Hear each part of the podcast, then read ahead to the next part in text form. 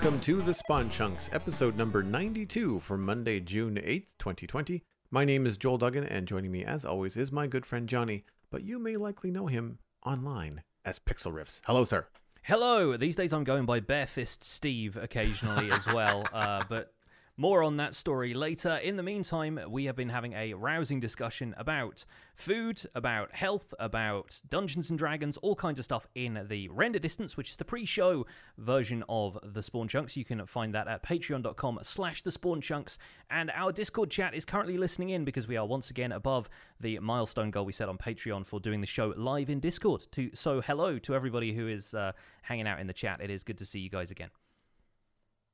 I really like doing the show live. It's been a long time since I've done live podcasting, and it's it's a lot of fun. So hopefully, folks, if you're listening and you have a chance to pop in Monday mornings for me, Monday afternoons for people in the U K, then uh, please do. It's a lot of fun. What have you been up to in Minecraft this week, man?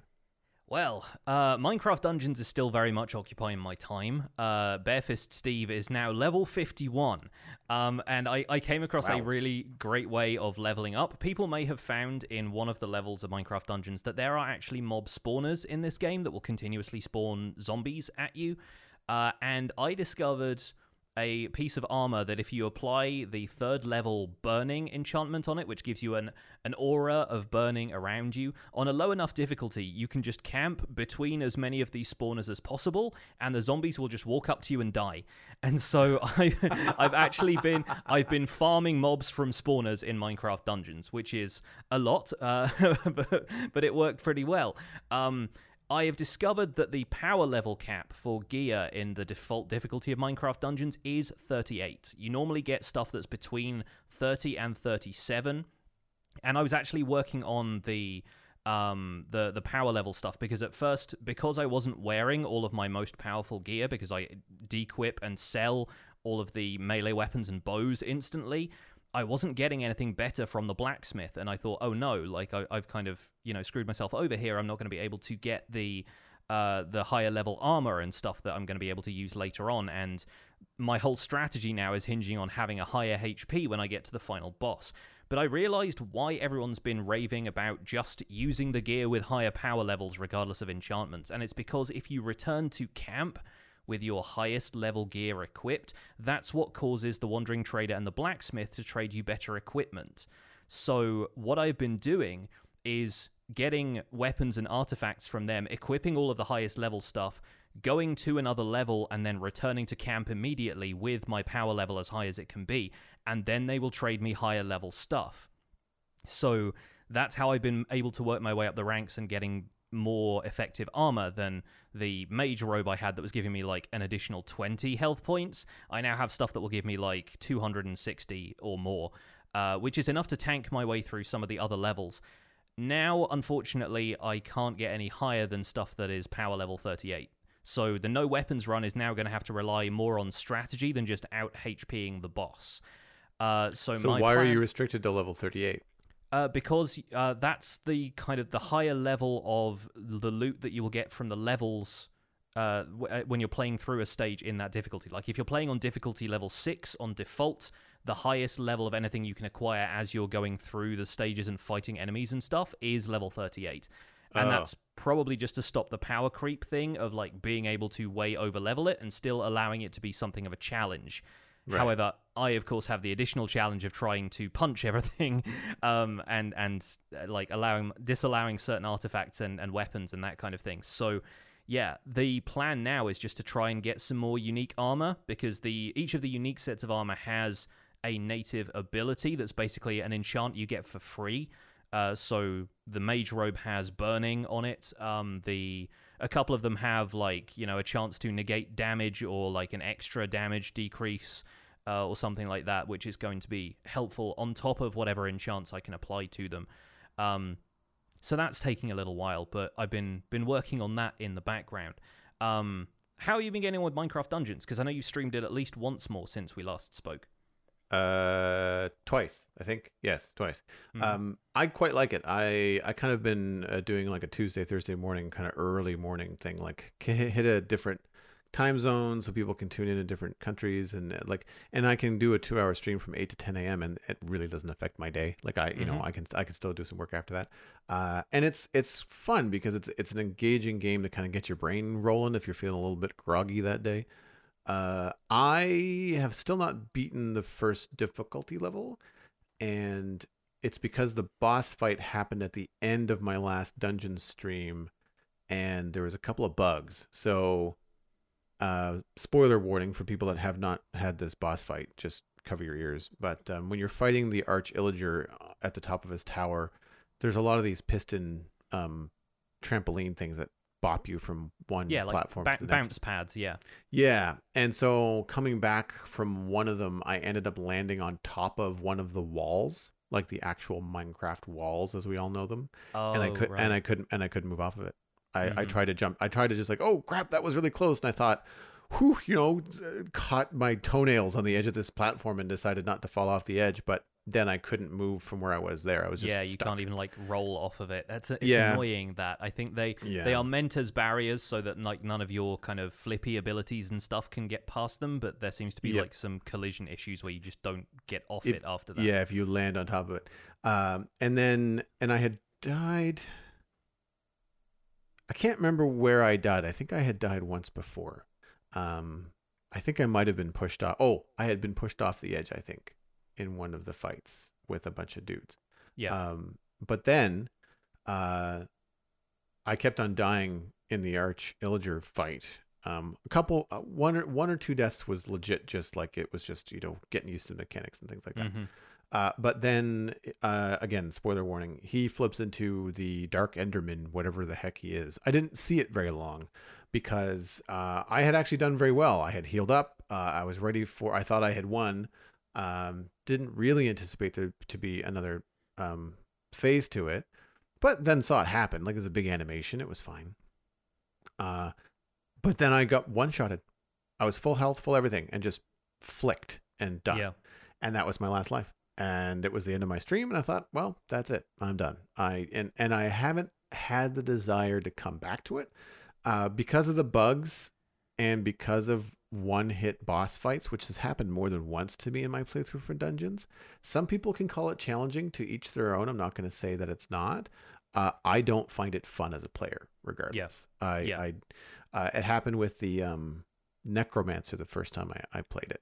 Yeah. And now, the second time I played the Necromancer, it was harder. I put it on a harder difficulty level. I had leveled up a little bit, but I still kind of went in there with a challenge.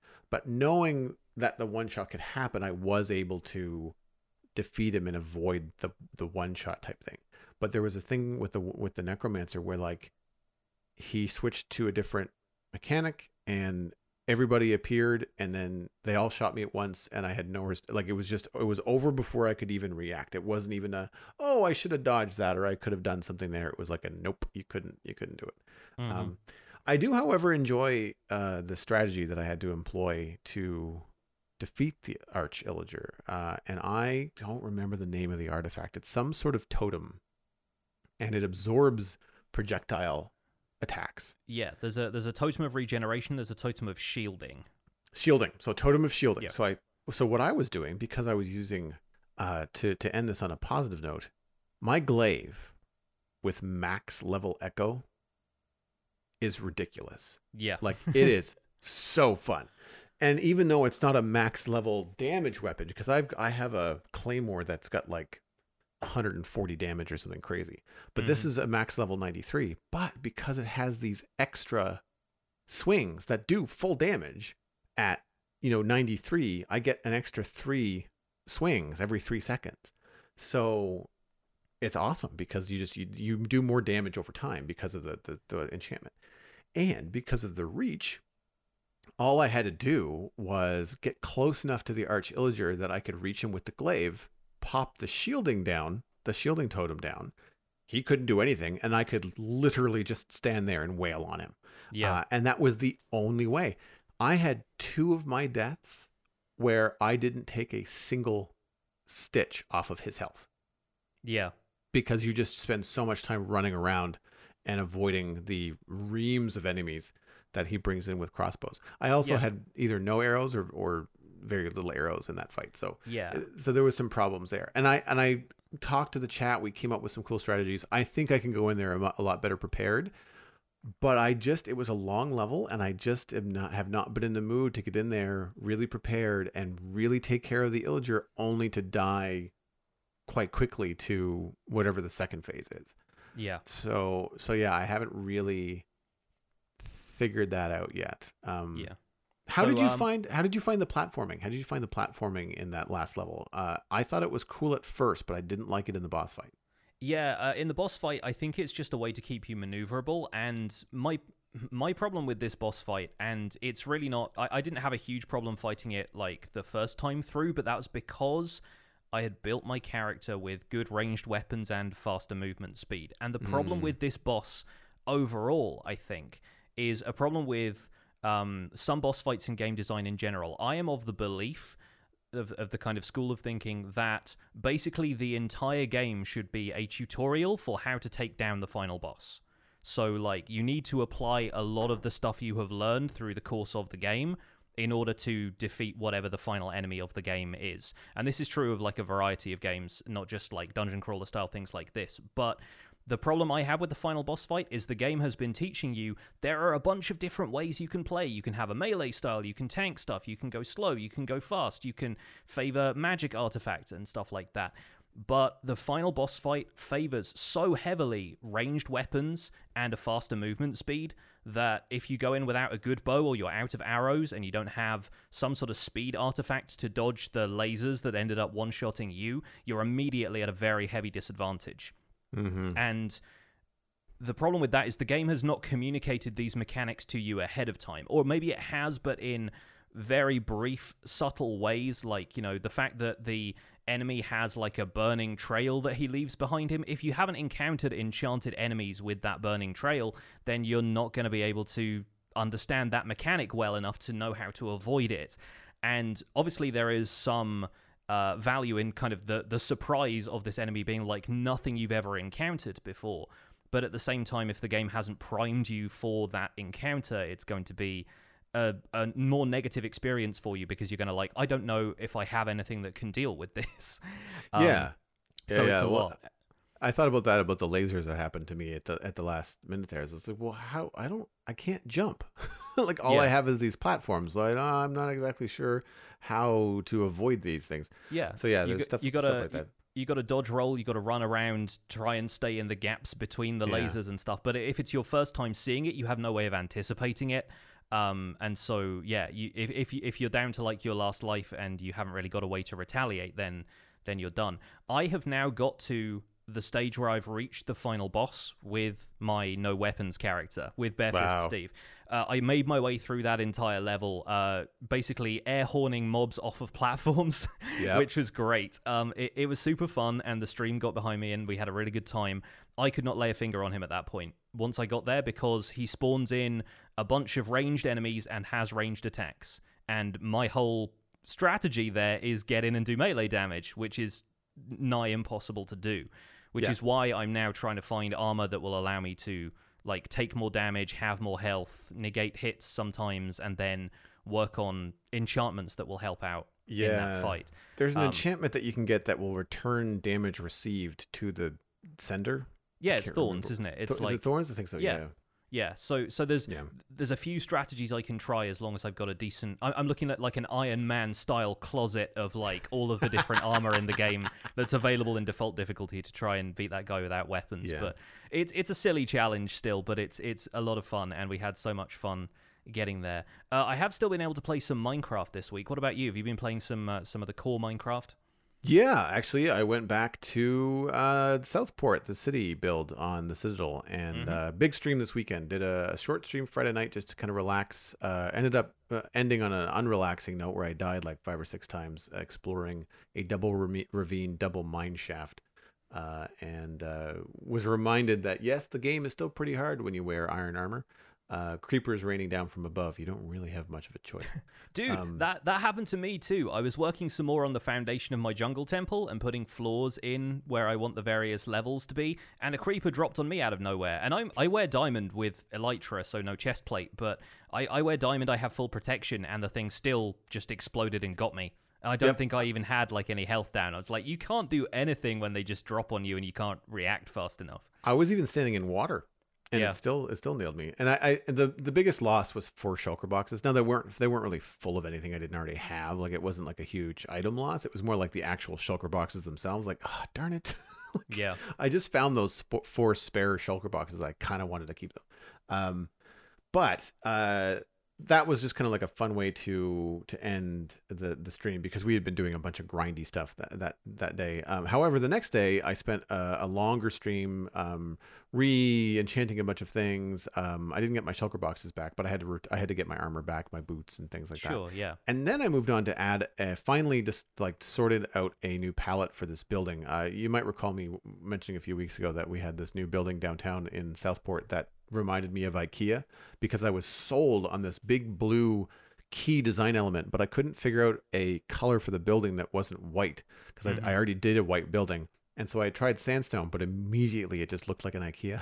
Yeah. so, yeah. so we moved, and actually we've, I've done uh, two colors. So I've got like another key wall that's made of clay, and then dark gray concrete is the is the rest of the building. So it it really has like this interesting kind of like dark gray, light gray, and then navy blue nautical type thing going on. Mm-hmm. And we've got blue glass. So we designed the foyer. We um we just, just worked a bunch of elevator stuff, and I actually I have, because of the layout of the building, I have more room inside, which is nice. Uh, I might even be able to put like a mob farm or some other kind of utilitarian thing on the inside of it. But it just felt really good to break through that, you know, artist block barrier of like, what block am I gonna use for this stupid building that I really mm-hmm. like? But I re- it's it's the it's the first building on a block downtown next to the waterfront, so you kind of want it to look cool, you know.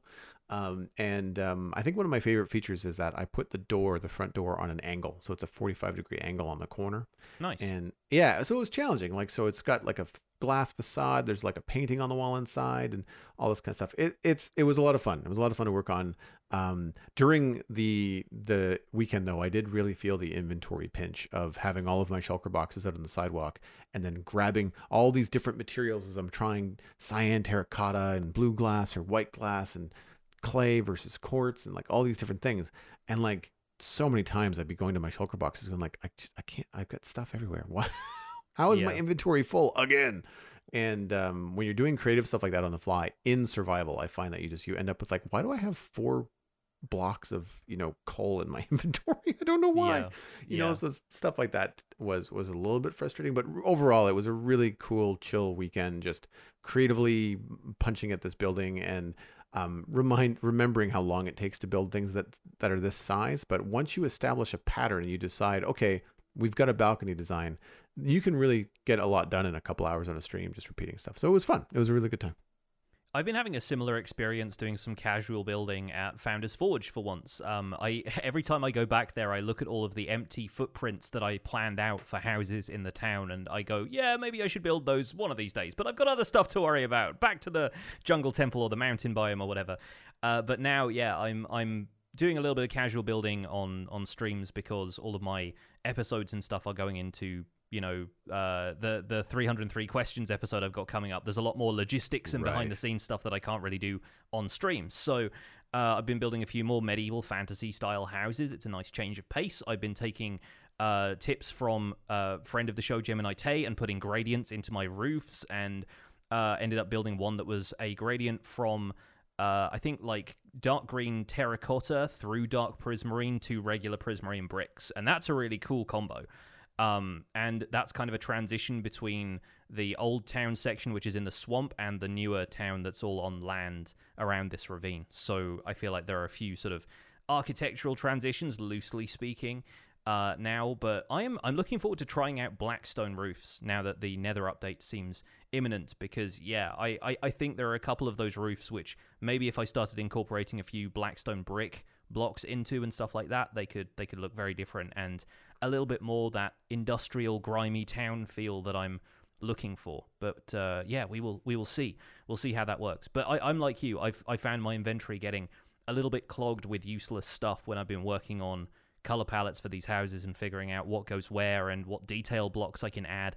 As soon as you start breaking down that one stack of logs into every wooden component you can possibly think of to yeah. try and add detail to the outside of a build, suddenly you realize that half your inventory is taken up by spruce things, and you go, oh, okay, I should empty this into a chest somewhere, and then the chest just stays there indefinitely because you don't want to take it all back to your storage room. So, so yeah, and- it is it's a hassle.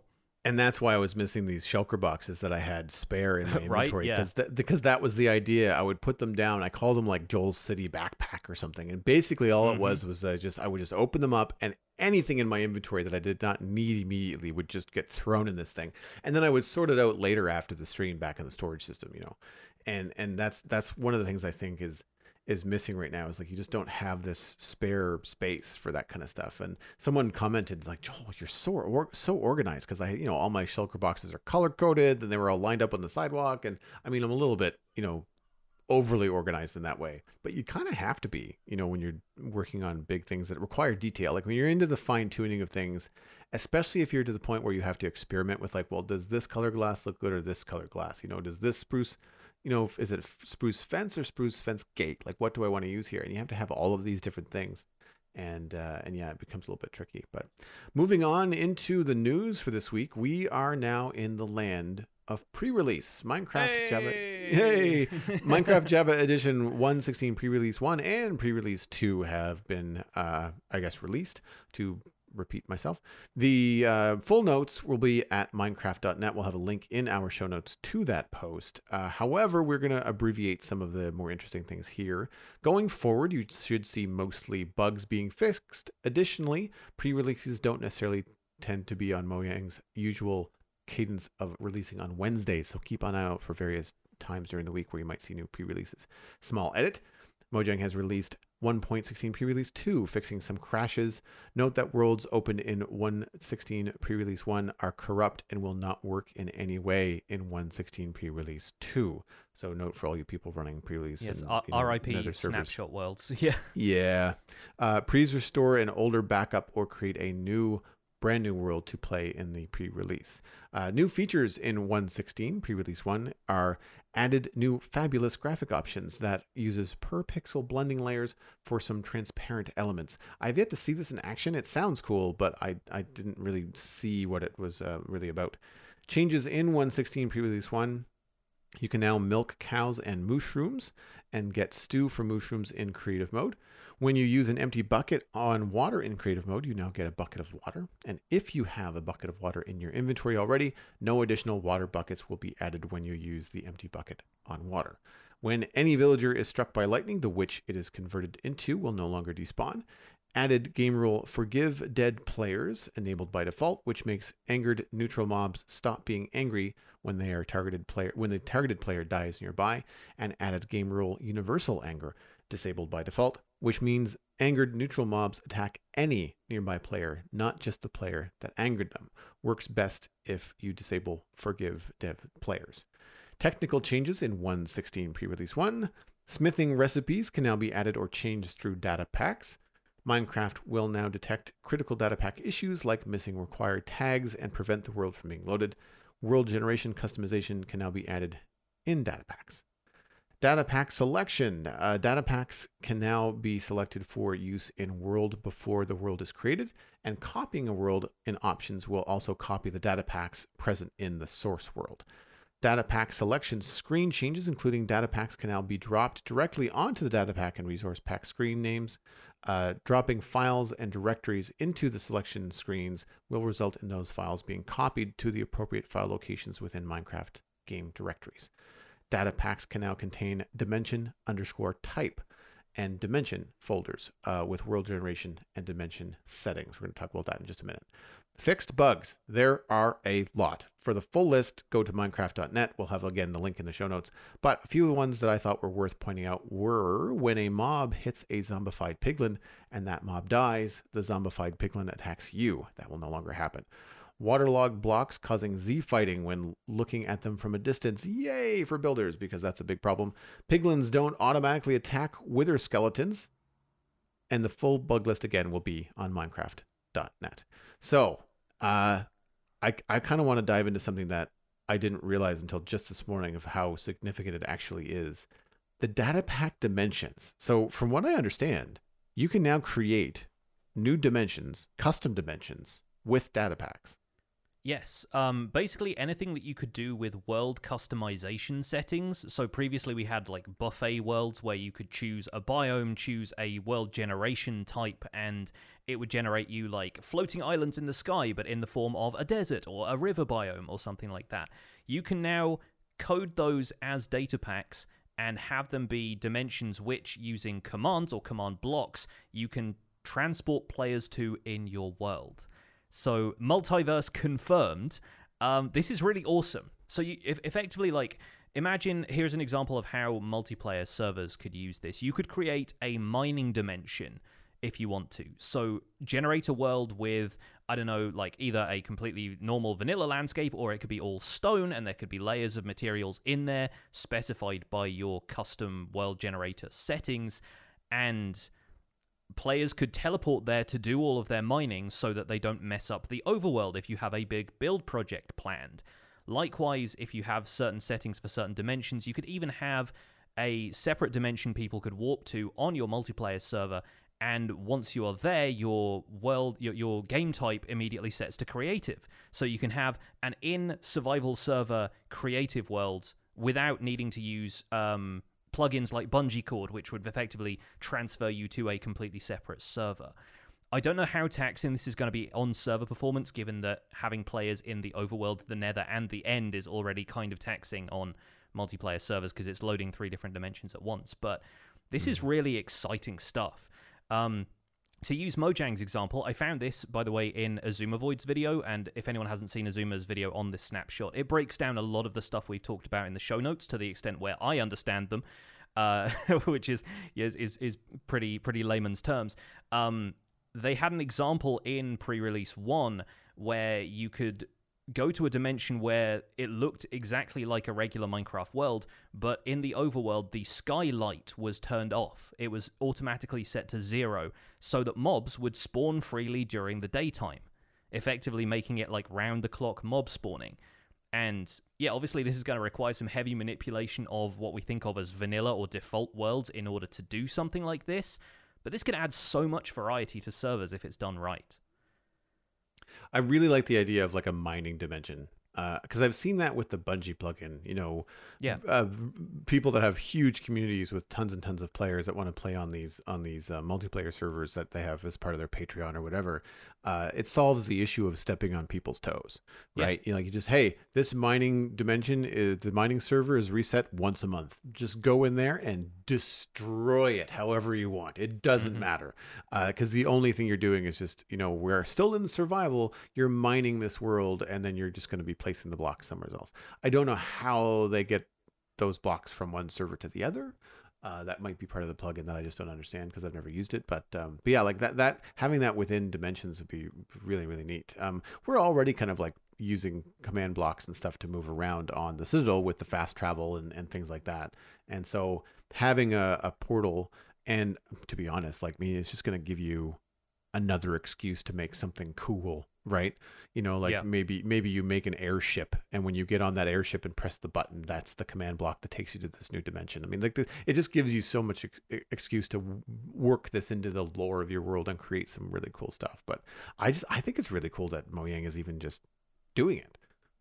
Yeah, implementing this kind of stuff in the first place. I remember back when I was playing Sky Factory three, there is a mod in that somewhere, which if you can power it with enough resources, I think you have to have like an absurd amount of energy from like Draconic Evolution reactors or whatever the kind of end game energy production mods are. You can power this device, which can send you to a dimension where you specify the materials it's made out of. Like if you want to create an entire world that's just made out of diamond blocks, then you can, you know, uh, once you sort of become all powerful at the end of the progression of Skyblock. And so there is, um, Yeah, there, there is scope for stuff like that to be done in vanilla now, which is wild to me. Like, it's it's very exciting, and it will remain. It'll be interesting to see what like large multiplayer servers and, and content creators can do with stuff like this. But for the average server experience, it is potentially going to take things up a notch. Looking at the rest of this changelog, um, a lot of the changes are now just so, like, they're, they're minor, but they, they're obviously significant in a way, but they are not, like, full features being added, of course. But the creative stuff seems good. Like, I've always struggled messing around with placing water when I'm testing out farms in uh, in creative mode, uh, because, yeah, buckets of water are separate from empty buckets, and that, that whole thing, um, the way Azuma demonstrated it was very... very clear. It like it, it it's obvious now that, you know, when you get a bucket of water using an empty bucket, it actually generates one in your hotbar. If you're not carrying one, then it creates one for you. If you're already carrying one, it's not going to flood your inventory with water buckets if you just collect a lot of it at once. You know, it all makes a lot of sense. And um the other thing is that that game rule for forgiving dead players and uh universal anger basically seems to be either Enderman or Pigmen, I think, are the big ones for neutral mobs that are going to stay mad at a player, potentially. Uh, I never really encountered much problem with that, but I'm playing on single player. And I know for a while, back in one point fourteen, there were issues where the Pigmen were just constantly angry at players, like the aggro would renew and would stay, even when the players left dimensions, died, transported elsewhere, went further away in the Nether, that kind of thing. And so I think it is... It is good that players now have more control over that through game rules. I'm really hoping that now we're seeing additional game rules being added. I'm hoping that potentially this might even lead to them breaking down stuff like mob griefing even further, because that would really be a nice way of separating Enderman griefing from creeper griefing, from passive mob griefing, from yeah. sheep and villagers and that kind of thing. Mm-hmm. Um, if if they're if they're keen on using game rules to toggle stuff like this, then I think they should give that a look personally. But that's that's just on my wish list in general. Yeah, and I think it just makes the game more accessible to people that just want to play in survival with all the, the challenges and fun, rewarding experience that that entails. But then if they just don't like combat, or if they find piglin, pigmen and piglins in general problematic, then I think it'll be, be better. Uh, speaking of piglins, um, I noticed that piglins will now attack wither skeletons, which they did not before. And it kind of has me thinking, uh, I don't think it'll be me, but I, I you know, the, the technical players out there that want to find a new way to kill wither skeletons. Now that we know we can use wither roses as a filter to make sure that only wither skeletons spawn in a certain area, if you can get that to happen near where you can funnel or or get um, piglins to spawn, uh, they're going to have crossbows. Now, eventually those crossbows, I guess, will run out. Um, but if, if you can get it to the point where the piglins are not within range of the wither skeletons, like, you could have a way of killing the withers. Um, I don't, I guess you'd have to use the player to kill him in order to get skulls, but I don't know. Yeah, I it's... think I think skulls are the only thing from a Wither Skeleton's loot table that is player kill only. So I think if mm. you want bones and you want coal, then that's that's a coal farm right there. Sure, right? I mean, I just, and also just, you know, from from a gameplay perspective, just a fun thing to set up and watch, right? I mean, it's yeah, like a, no, totally. It'd be like a Wither Skeleton shooting gallery. You know, if you if you died enough to Wither Skeletons in early game, this might be very enjoyable for you. Yeah, there's a, there's a certain amount of catharsis you can get there for sure, definitely. Yeah. Yes, yeah. yes, definitely. But uh, yeah, no, it's all looking good. And aside from, I think the, the reason that pre-release two came out so fast was because pre-release one, for whatever reason, seemed to block access to the Nether and the End. Like, you couldn't, right. because they just implemented these custom dimensions, I think there were some wires crossed somewhere that meant you couldn't go to the Nether at all. Uh, and yeah, that, that was unfortunate. And it's a shame that it, it led to... if anybody updated their worlds to pre-release one right away, then potentially corrupting those. But hopefully people have been sensible throughout all of this and made backups and, you know, were um, not going to jump straight into the pre-releases right away. Um, but ultimately, yeah, it, it's the, the the joke was, um, you know, Mojang is updating the Nether and then the update just removes it entirely. Um, but yeah, I, I think it's it's looking good. I am very, very hopeful that we're going to get another update in the next couple of weeks. Like, one sixteen mm. should hopefully be on its way, and we we have no way of guaranteeing that, of course, and we want it to be done, you know, like we we, we mm. want to make sure that everything is done right. But uh yeah, hopeful that we should end up with uh Nether update coming sometime before the end of this month. That's one of the reasons why I was happy about having that refreshed uh uh, inspiration in Southport in the city on the Citadel, because I was like, I was kind of running out of stuff to do, mm-hmm. you know, like kind of thinking like, ah, that's not super inspired. But now that I have a project that might carry me for a couple of weekends, I'm hoping that it'll be just about done by the time one sixteen comes out, you know, crossing, crossing my fingers. Well, moving on into Chunk Mail, where we get uh, listener email sent into the show. Quick note before Johnny reads the email this week, and that is we have been getting quite a bit of technical support questions in the Spawn Chunks inbox.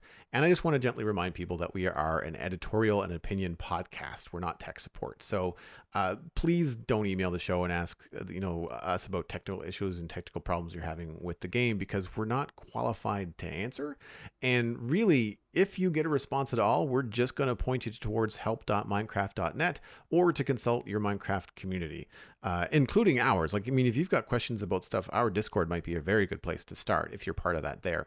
Uh, if you are dealing with an issue with Minecraft not working correctly, you should probably submit a bug on the Jira, which is at bugs dot mojang dot com.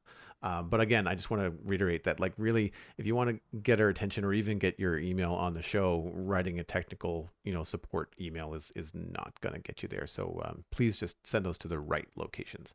What's up in the inbox this week, Johnny? Uh, in the inbox this week, we have this email from Kokodaki, who is one of our community miner patrons. Thank you so much for the email. And this is regarding gripes and praise of Minecraft Dungeons. It says, hey y'all, it's Kokodaki from the Discord server. Just finished listening to episode ninety-one on Minecraft Dungeons and thought it was awesome. Thank you so much. Uh, I too have been playing a lot of Dungeons. I finished the main story yesterday and got started on adventure difficulty, and I wanted to write in with something I don't like and I think could be done better, and something I love that I haven't really heard people talk about. As you guys said, the weapons and armor and potential synergy with enchantments and other gear is incredible. My main frustration with that, though, is I found some amazing weapons that I love playing with, but quickly got weapons that were higher power.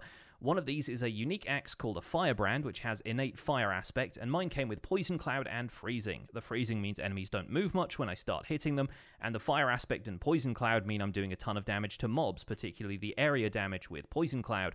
The thing works so darn well against groups of enemies and tanky enemies. However, because I've outgrown the weapon, it means it's not so useful anymore, and those invested enchantment points are kind of going to waste. But because the weapon is so good, and I may never get a combination like that again, I want to keep it. So I have two ideas for how Mojang could allow players to work around that. The first is allowing players to sacrifice a higher level item of the same slot type to increase the power of the lower weapon. For example, my Firebrand is power forty-one, I have a pickaxe that's power forty-seven. With a feature like this, I could take my power forty-one Firebrand and increase it to power forty-seven by sacrificing my power forty-seven pickaxe, probably for some sort of cost. Another possible solution is simply the ability to strip the enchantment points from an item without destroying the item. That means I could reinvest those enchantment points back into the item at a later time if I want to use it again, and I could invest those enchantment points into whatever my best gear is at the time. Now, I want to gush a little bit about Endermen, because I haven't seen anyone talk about them, and I think they're awesome. A single Enderman in Minecraft is a big deal if you're not cheesing it, at least early in the game. And I love how that's been translated into Minecraft Dungeons. An Enderman in Minecraft Dungeons feels like a mini-boss. I've fought a bunch so far, and each one is a challenge that leaves me with at least one or two of my healing abilities used and my health still very low, or perhaps even a death. And I think that captures very well what it feels like fighting Enderman in Minecraft. And if there are other mobs around, good luck. I'm very curious to see if there are enchanted Endermen too. Love the show, guys. Always looking forward to the next episode. Thank you for that email. And, and uh, yeah, a lot to discuss there, I think. Yeah, I'm going to start with the Enderman because I agree. Uh, mm-hmm. I don't know if I've died to one. I might have the very, very first time. But once I realized that, unlike Minecraft, in Minecraft Dungeons, you can shoot Enderman with projectiles. They yes, don't, they don't just can. blip away. Uh, so I was able to do a little bit more the second time around. However, I really enjoyed the music shift and the screen pixelation that yeah. they do, the static that they uh, interfere your gameplay with. And uh, and it did, it did feel like a mini boss, and a mini boss that can blip away and come at you from any angle while you're trying to deal with other mobs. Yeah, it's challenging. I don't find mm-hmm. a single Enderman that bad. Uh, I think the Endermen that I found really challenging were the ones in the desert temple, because yes. there was very often those skeleton warriors with the glaives around as well. And so then they've got range and he's blipping all over the place. It's like, oh my gosh, like I, I found it, I found it quite fun uh, in, in like a good challenge kind of way.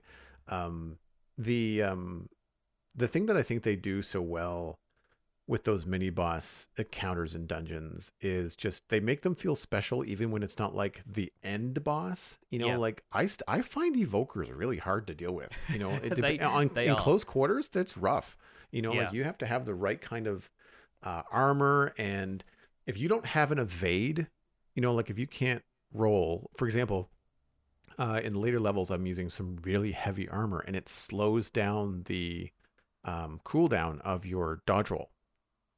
That's hard. Yeah. With an evoker, when you can't roll whenever you want, it's hard. Yes. And, and they, there are a few other enemies that turn up as like almost end game bosses, but then become mini bosses later. Like you have the evoker at the end of Pumpkin Pastures.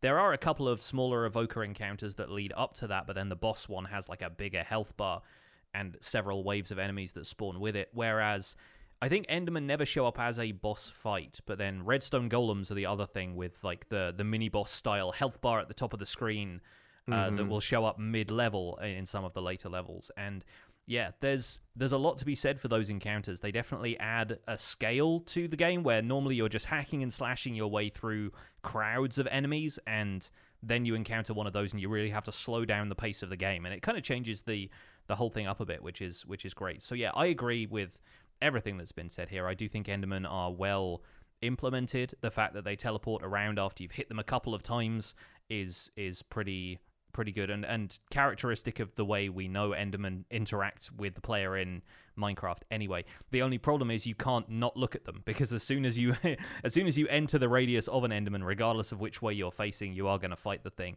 But that's yeah. the nature of Minecraft Dungeons, really. It's not not something that I feel like really needs addressing in that way. Yeah, for sure.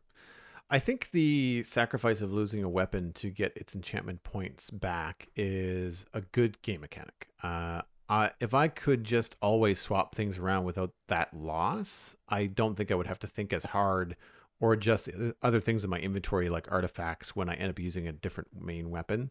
Um, it does like it does create a nice little mini game for me in the gear aspect of Minecraft Dungeons to be like, well, I want these enchantment points back because I want to enchant this new weapon I got, but that means I'm going to have to sacrifice. Uh, I had a glaive. The first glaive I have didn't have echo on it. It had um, weakness, and mm-hmm. it was really helpful for me lasting through fights longer. But I had to eventually get rid of it because I, I got a better glaive, and I and I had I had to say goodbye. You know, like yeah. it's, I'm kind of glad I don't get to name my weapons in Minecraft Dungeons, because it would have been a heartfelt goodbye to, mm-hmm. to to the trusted glaive that lasted me through at least a couple of levels, um, like a couple of of um, the the in-game levels, not like player levels. Um, I do, however, like the idea of sacrificing a higher level weapon to increase the power of a lower level weapon. I don't have an answer on the actual cost or the balancing on the surface of that, but I think to me it does make sense. I do think it would have to be something equal to um, the the weapon that you want to give the points to. Like, I think instead of giving you free points back to use wherever you want, I think you'd have to have some sort of interface where you put the weapon you want to destroy, the weapon you want to enchant, and have those points be tied to that weapon. Um, and I think you'd have to be able to sacrifice or be forced to sacrifice something that would also have the same number of enchantment slots. So that would keep people from like just taking a high level common pickaxe that's just got a decent attack, but it's got no other real attributes to it that are worth saving, sacrificing that, and then augmenting some really fancy axe or glaive or sword or something. Um, so I, I think there would be some balance to that. I don't think you're going to see the ability to get your enchantment point back without sacrificing the weapon. I think that's a pretty solid built-in mechanic they'll probably stick with. Yeah, and there are precedents set by core Minecraft for stuff that they could include in Minecraft Dungeons, right? You've got anvils, you've got grindstones, there are various mm. ways of disenchanting or re-enchanting things and repairing stuff to kind of put it back together and combine enchantments and that kind of stuff. The thing that is missing from Minecraft Dungeons that I don't think they should add from regular Minecraft is weapon durability. And I think that's why they have this like sacrifice salvaging weapons to kind of trade up in terms of power. That's why that exists, is because the alternative, I think, is having weapons break. And anybody who has played Legend of Zelda Breath of the Wild knows that that kind of sucks uh, because the way Breath of the Wild works, basically you're finding weapons constantly throughout your adventure, and there are only one or two weapons. It's like the Master Sword and the Hylian Shield, the kind of iconic Zelda weapons. Everything else, you use it enough, it starts to break, and then finally it breaks, often at a crucial moment, like you're fighting something super powerful, you just shatter your sword over this thing's head, and suddenly you've got to worry about switching weapons. Mm. So, like, you get really attached to weapons like that, and then they become really useful for certain situations, but then you learn about the economy of them and how to better prepare for other encounters. With Minecraft Dungeons, with it being kind of a hack and slash your way through everything, I don't think weapon durability is a mechanic that makes any sense, because it would kind of ruin some of the fun that you're having just blowing your way through some of these levels with a super powerful weapon. But then you have to have something to balance out the nature of it being, you know, Minecraft as a survival game initially having, you know, weapon durability be a factor. So I, th- I think the salvaging system is good. I think ultimately, you're going to be able to trade your way up to higher level weapons that you will end up preferring over your early game, like, you know, unique weapons anyway. And eventually, you're going to find ways of getting those unique weapons back. Uh, and as somebody who is trying to grind through to get a bunch of unique armors right now, I sympathize. But ultimately, whatever burning robe I'm going to get later is going to be much better than the burning robe I started off with. And then I can trade out my enchantment points one for the other. So you will get another Firebrand. Don't worry, it'll be back. Um, and, and maybe it will be... Uh, I, I got an, an, a, a diamond sword my, my first playthrough and my like rogue character playthrough, where I was still using all of the equipment it was throwing at me. And I couldn't bring myself to salvage it until I had beaten the game. Uh, even though it was, I think, power level fourteen, and you're in the thirties by the end when you beat the game, I was just like... It's the iconic diamond sword. You know, this is Minecraft. How can I not have a diamond sword in my inventory? But eventually you just uh, you find something that you like a little bit better, and those enchantment points are calling to you. I think the other thing that's nice about finding a different weapon that is a higher power level, where you either have to switch or you have to sacrifice an older thing, it also tends to make you rotate whatever artifacts you're using. Yeah, so, and it encourages you to try different approaches to the game. Yeah, like, so I messed around a little bit with the Claymore. Uh, I ran, like, just a portion of Creeper Crypts just for fun, just to kind of swing the Claymore to be able to talk about it on the show. And uh, I immediately realized uh, that while it was fun and effective, I was constantly, like, coming close to death. And yeah. I so I had to r- rotate out my soul collection strategy in my hotbar to that of uh, using the feather to jump in and stun enemies, and then using a shield um, medallion to um, take uh, less damage. And I yep. can't remember. I think I kept the heal. I think I did keep the heal. But it's one of those things where, like, you kind of have to adjust, you know, your your um, augments, your ability augments in your artifacts to then uh, adjust to the new weapon, which led to a completely different style of gameplay. Uh, I've not been up in the face of all the enemies most of the time. The glaive has given me that advantage of just being able to do melee from uh, quite a distance. And with the um, the Claymore, which is fun, by the way, mm-hmm. uh, it's a complete, like, you have to be, for it to be effective, you have to be right up in their face. Uh, it makes the most sense to be there. And so jumping in Captain America style with a flip and a and a and a stun uh, makes a lot of sense. Mm-hmm. Uh, so yeah, I, I think that there's there's definitely ways to to push through. Something that I I you know before we move on, something I did notice about uh, my my attempt to kind of just grind through a dungeon quickly um, to try and try and do some new things.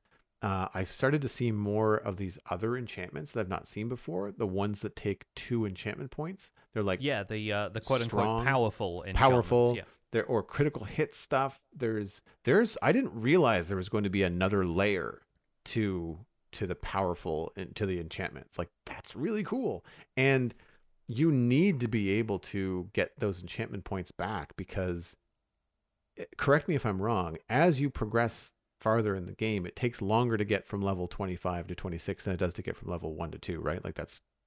Yeah, in, in my works. in my experience, it scales very similar to how it does in Minecraft, where like one right. through thirty is the same amount of experience it takes you to get from thirty to thirty-nine.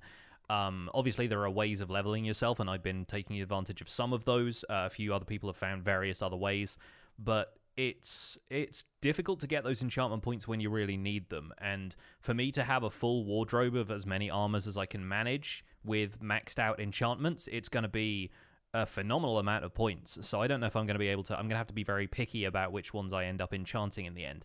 Yeah. But, uh, yeah, we will we will see. We will see. Uh, let's move on to our main discussion for this week, though, and you proposed this one because of the pre-releases being on the horizon, or, or well, very much here, and the, the update itself being ever closer. Uh, what are we doing to get ready for one point sixteen? And some of this is going to be a little bit of a recap because we've talked about this, you know, between different updates. Uh, I think, though, this is unique because of the, the Nether update not really affecting a whole lot in the overworld in terms of the landscape, uh, in terms of what spawns in and where and, and where to find things. So uh, the Citadel, for those that are wondering, is a three-year-old server with no intention of resetting anytime soon. So um, for previous updates, we've used the M C A Selector to trim overworld chunks out of the world. Uh, we'll be repeating that process on the Citadel for the Nether update, but obviously we won't be doing the whole of the Nether. We're going to just trim specific chunks. I have a very nice Nether hub that, I, that I worked very hard on that is not going anywhere. Um, the good news there is that fairly straightforward, we've basically gone in the four cardinal directions, you know, north, south, east, west. Most of the other things in the Nether are just worth just wiping. It's not really going to be a big deal. Uh, so that's going to be cool. Um, we may actually also do the same thing for the end, just because um, Outer End Islands, uh, Shulker Box, uh, sh- um, and City regeneration for a multiplayer server. It's kind of nice to take an opportunity to do that whenever you can.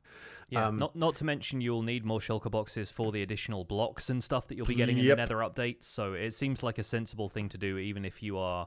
Uh, yeah, one of those servers where people don't make too much progress into the new stuff. Like, people are going to want storage for these things. Yeah. So Shulker Box is probably a good idea. Yeah, it's it's that's definitely on my mind too. Uh, given the performance issues that I've seen graphically, now this is going to be sort of specific to me, but there may be other people out there that are experiencing this as well. But even with one fifteen, I'm seriously switch thinking about switching to Fabric on the server for, for the Citadel. Um, for those of you that don't know, Fabric is a mod or a mod framework that doesn't affect gameplay or mechanics, but helps Minecraft run more efficiently, efficiently and increase performance, uh, reducing lag. Uh, similar to what Optifine attempts to do, although I have to say I've not been finding Optifine working for me lately. Uh, the, as they go through their preview versions, uh, I'm not finding it really all that helpful. Not to mention that they still haven't even released Optifine for one fifteen, and one sixteen is obviously coming soon. Um, I actually am pretty concerned that if I want to play on one sixteen, that I'll run into the same issues with not being able to play or stream due to the frame stuttering and frame drop issues I've been having with my current P C build. So I don't really think that throwing a new processor at my computer is going to solve it. I don't know. Uh, right now, what I've done is try to get Minecraft to run as efficiently on Windows as I can, and that solves the problem. I don't know if I'm going to have as many options with one sixteen, so that's why I'm looking so closely at Fabric. Uh, now, as for in-game prep, uh, this is a little bit more, I guess, general for everyone. Um, I do want to refresh my memory in all of our progress in the Nether, maybe a fun Nether server tour or something like that on stream. Just kind of walk around and kind of remember, oh yeah, that's where the portal to the, you know, giant uh, coral reef is. We have to remember not to erase that, you know, mm-hmm. when I, yeah. when I trim the chunks, that sort of thing. Um, I've also been thinking about doing a bunch of quartz mining. Uh, in just nearby, easy, accessible, see it on the surface kind of areas uh, in the Nether, seeing as we're going to be trimming those chunks anyway. Uh, it's very similar to grabbing a bunch of shulker boxes before you reset the end, right? Like you just you just end up with more stuff before you re- regenerate everything. Mm-hmm. And um, I'm thinking, even though I know we can get quartz blocks from villagers now, that uh, with more redstone and stuff, I'm gonna want to have some quartz for those kind of components as well. So that's that's kind of where my head is at initially. What about you? Like, what are you doing to prep uh, the survival guide for one sixteen? I'm doing much the same thing because the survival guide is, of course, keeping the same world it always has. Um, and I'm using, like you said, M C A Selector to trim chunks from the Nether. Um, I don't think I will need to do the end as well, and I'm definitely not touching the overworld at this point, but we will we will see. I'm probably just going to, like you, take notes of where all of the stuff that I built in the Nether and where the Nether portals are. It varies a little bit because I've now started building a few things like piston bolt tracks to take me to and from certain builds on the roof of the Nether, and I don't want to completely, like, to, to have, like, this diagonal line through all of the new generation that's just old Nether, but then I don't know if I... I, I don't think I want to re- erase that piston bolt either. So there's going to be a little bit of stuff to contend with there. But uh, the main thing I'm concerned with is making sure I don't end up regenerating terrain around stuff that I've had to clear out, like my Nether Fortress farm or various other things like that. But the majority of it is just going to be trimming out the stuff that I haven't spent as much time in, which thankfully M C A Selector does a great job of providing filters for that kind of stuff. So if you've spent more than a couple of minutes in an area, it will know and it will be able to filter those things out so you don't delete them. Um, at that point, I think I'll probably start um, trying to blend in some of the new biomes with the existing terrain generation that sticks around. Uh, but that's obviously when the... Uh, when the whole thing comes down and, you know, when the update arrives. Anyway, the server side of things is interesting because I currently only run a patron server for uh, folks who support me on Patreon. And we are currently using, um, what are we using? Paper. Um, we're using Paper to host the server, which is another thing like Fabric, like you were saying, the, the kind of framework that allows a few optimizations. Um, and we've been seeing a couple of performance issues despite that. As, as the server ages, it just seems to accumulate more and more baggage that's kind of weighing it down. Um, and that may be because players have explored further and are kind of building further out and that kind of thing. But I'm hoping that maybe with one point sixteen, we'll see a little bit of an improvement on that side. But I think we're probably not going to update the server until Paper is available for one point sixteen as well. So I don't know quite how long that's going to be, which is going to be a shame for folks who support me on Patreon and want to try out the new stuff immediately, but then it's making sure that the server experience stays stable for everybody. Um, I, I've heard a few folks saying, like, you know, server performance is really good if you use a Fabric mod called Lithium, which I think is what the Hermitcraft server uses. There's a, a variety of stuff available out there. But, yeah, I, I think mainly it's just making sure that I know what I want to cover in terms of content for the survival guide. It's like I'm making checklists of features I want to try out, how things can be farmed, stuff to visit, uh, stuff to find, uh, how much netherite am I going to commit to finding, you know, that kind of stuff. Um, and just making sure that my world is backed up and all of the uh, the stuff is is ready to go. I think what I want to do is remodel my storage system next as well, because I will find myself wanting to put stuff in existing storage systems that I haven't allocated space for it being future-proof. Or I don't want to tuck away all of the blocks basically at the back of the build in the chests that were least accessible to me, because these are the blocks that I want to be spending more time with because they're fresh and new and interesting. So I think redesigning and reorganizing some of my storage rooms, or even starting a new one somewhere else, might be a, an early task for Nether update prep, just because You're gonna you're gonna want places to store all of the uh, you know basalt and blackstone and all of the nylium and um, the stripped whatever the, the new woods are, the stems, that those kind of things. Yeah. Like I'm I'm looking forward to playing around with those and getting those in bulk so that I can mess around with them and build and do some stuff with that.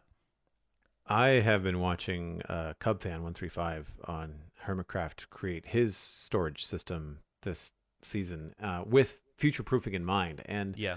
I don't think I even realized until recently, watching Impulse make one uh, and then watching Cubfan make a different one, that you can now, there's designs out there for multi-item sorting systems that use a, a series of like observers and different things so that you can actually uh, have chests that have multiple things. So you could take all of the different things that Spruce, you know, makes, like you were talking about with your, your, um, Founders Forge builds earlier, and have a chest that sorts out all of the spruce stuff.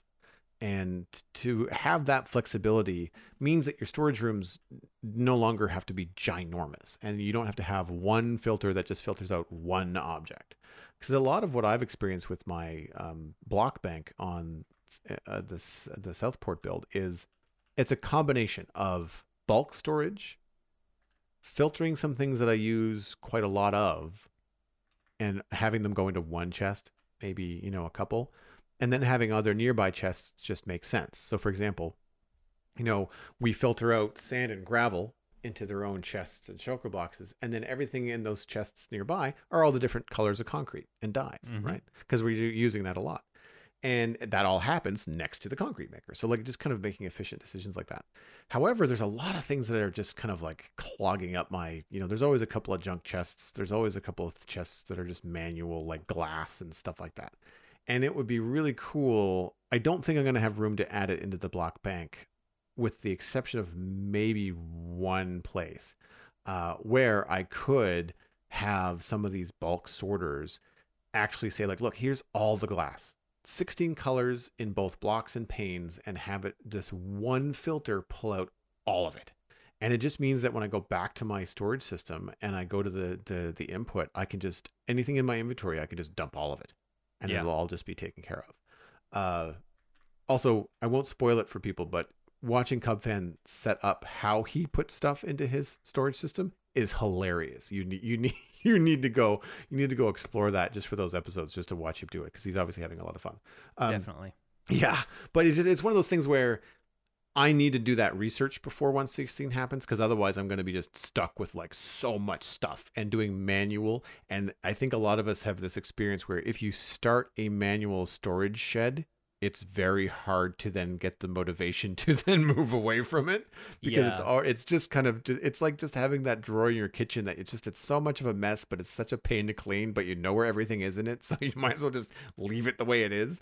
I mean, change, so... changing where you store your main inventory is like moving house. It's, it really is. So yes. I, I think having some sort of plan for that, or, you know, just, you know, ultimately, I think I'm probably just going to suck it up and start a new storage system somewhere else and mm-hmm. have two separate places I go to instead of just the one central one. But yeah, it's it's going to take a lot to move all of that stuff, even with shulker boxes. I think I think one sensible thing to do before this would to go on some sort of purge of all of the shulker boxes that have just been placed around my world near random projects, and collect yeah. up all of those, dump all of the resources that are in them, sort them back into the system I already have.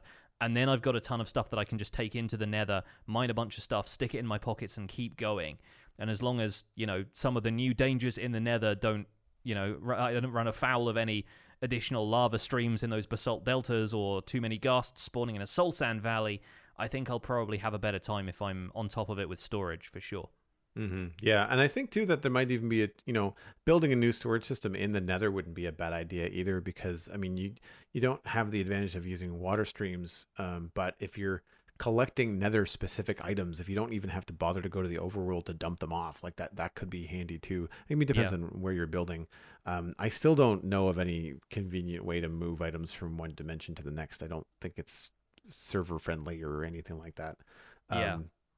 The uh, the other thing that I think I'm going to try to do, and I actually I I'm saying this out loud and as a reminder to myself, I need to talk to other server mates around about it. Um, some people have started popping into the medieval fantasy area on the server and taking a look around and exploring and thinking about where they want to build. No one has gone to the Nether yet in that area, and it's a good ten thousand blocks away from our normal Nether uh, in the overworld.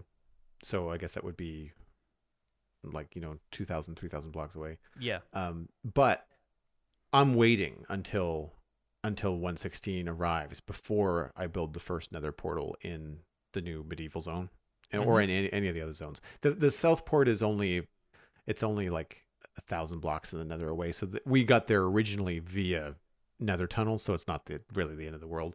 Um, even even if that goes away, that Nether tunnel is not not gonna be a big deal. Um, so it's one of those things where we don't want the we don't want the existing. Uh, medieval build to just have Nether generated. It's just it's going to be easier just to wait, you know, in that in that case. So I think sometimes, you know, rather than tackling with M C A Selector, if people, especially specifically listeners that might be new to this kind of thing, if you can just be patient, and, you know, and not explore any farther in the Nether if you haven't already, or if you haven't gone at all in your current world, just wait. You know, it could be a really really fun experience to go into one sixteen Nether for the very first time in your world.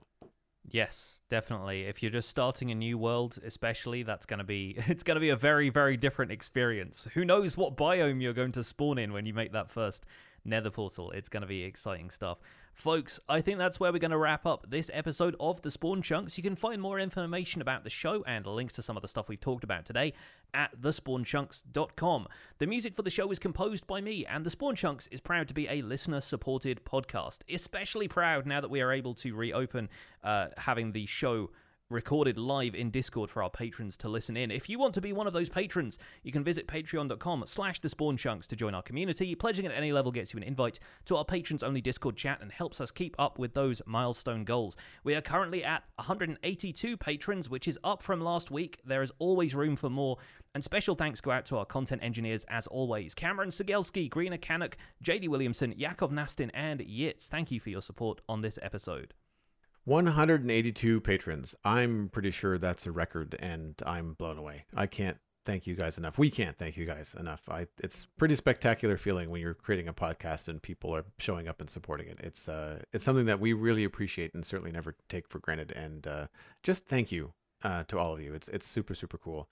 Spreading the word, sharing the podcast with your friends is the easiest way to support the show. You can find us at The Spawn Chunks on Twitter and Instagram, but personal recommendations are by far the best way to share the podcast with your friends. Just tell people about it. Tell people you enjoyed the conversation and they might enjoy it as well. You can email the show at spawnchunkmail at gmail.com. We are still getting some other email to the other address, so I'm going to say it again, spawnchunkmail at gmail.com. Subscribe for free on iTunes, Android, Stitcher, Spotify, and YouTube. And hey, while you're out there on the internet, leave a star rating and review on the Apple Podcast app. Even if you don't use that app as your main podcast platform, a quick rating really helps us stand out when people are searching for new podcasts, because many podcast players ping the iTunes store and the Apple Podcast app when they're looking for new content. The R S S feed is linked on the spawn chunks dot com, and the Patreon-only R S S feed is on the Patreon page. That's where you can listen to the Render Distance, the extended version of the podcast. My name is Johnny, but online I go by Pixlriffs. I do most of my work on YouTube and Twitch, and this month all of my revenue, one hundred percent of my revenue across all platforms, is going to help various charities. It is Pride Month. There is a lot going on in the U S with black folks that I am trying to pledge my support to various organizations, and I'm splitting my revenue four ways between the Loveland Foundation, U K Black Pride, Dream Defenders, and the Okra Project. I have more information about that on my Twitter, which is at Pixlriffs. Very easy to find. I'm also the voice of the unofficial Hermitcraft recap, which you can find through a quick YouTube search. And I'm at Pixlriffs on Instagram as well. Joel, where can people find you online? Everything I'm doing online, including my illustration and design portfolio, is at joel duggan dot com. If you're interested in hiring me, then just drop me a line through the store. My commissions are pretty backed up through the end of June and into July, but hey, it never hurts to get in line or at least reach out and uh, talk to me about a project. The Citadel Cafe is my other podcast, all about sci-fi and fantasy entertainment, which uh, you can find at the citadel cafe dot com. This past week, we talked about Spider-Man Far From Home and the full seasons of She-Ra Princesses of Power that Megan was very, very happy about. So uh, lots of great recommendations over there. You can follow me at Joel Duggan on all social media, and I will point you towards twitch.tv slash Joel Duggan, where maybe, hopefully, kind of, sort of, I will beat Dungeons this week, and I am obviously still building in the city of Southport.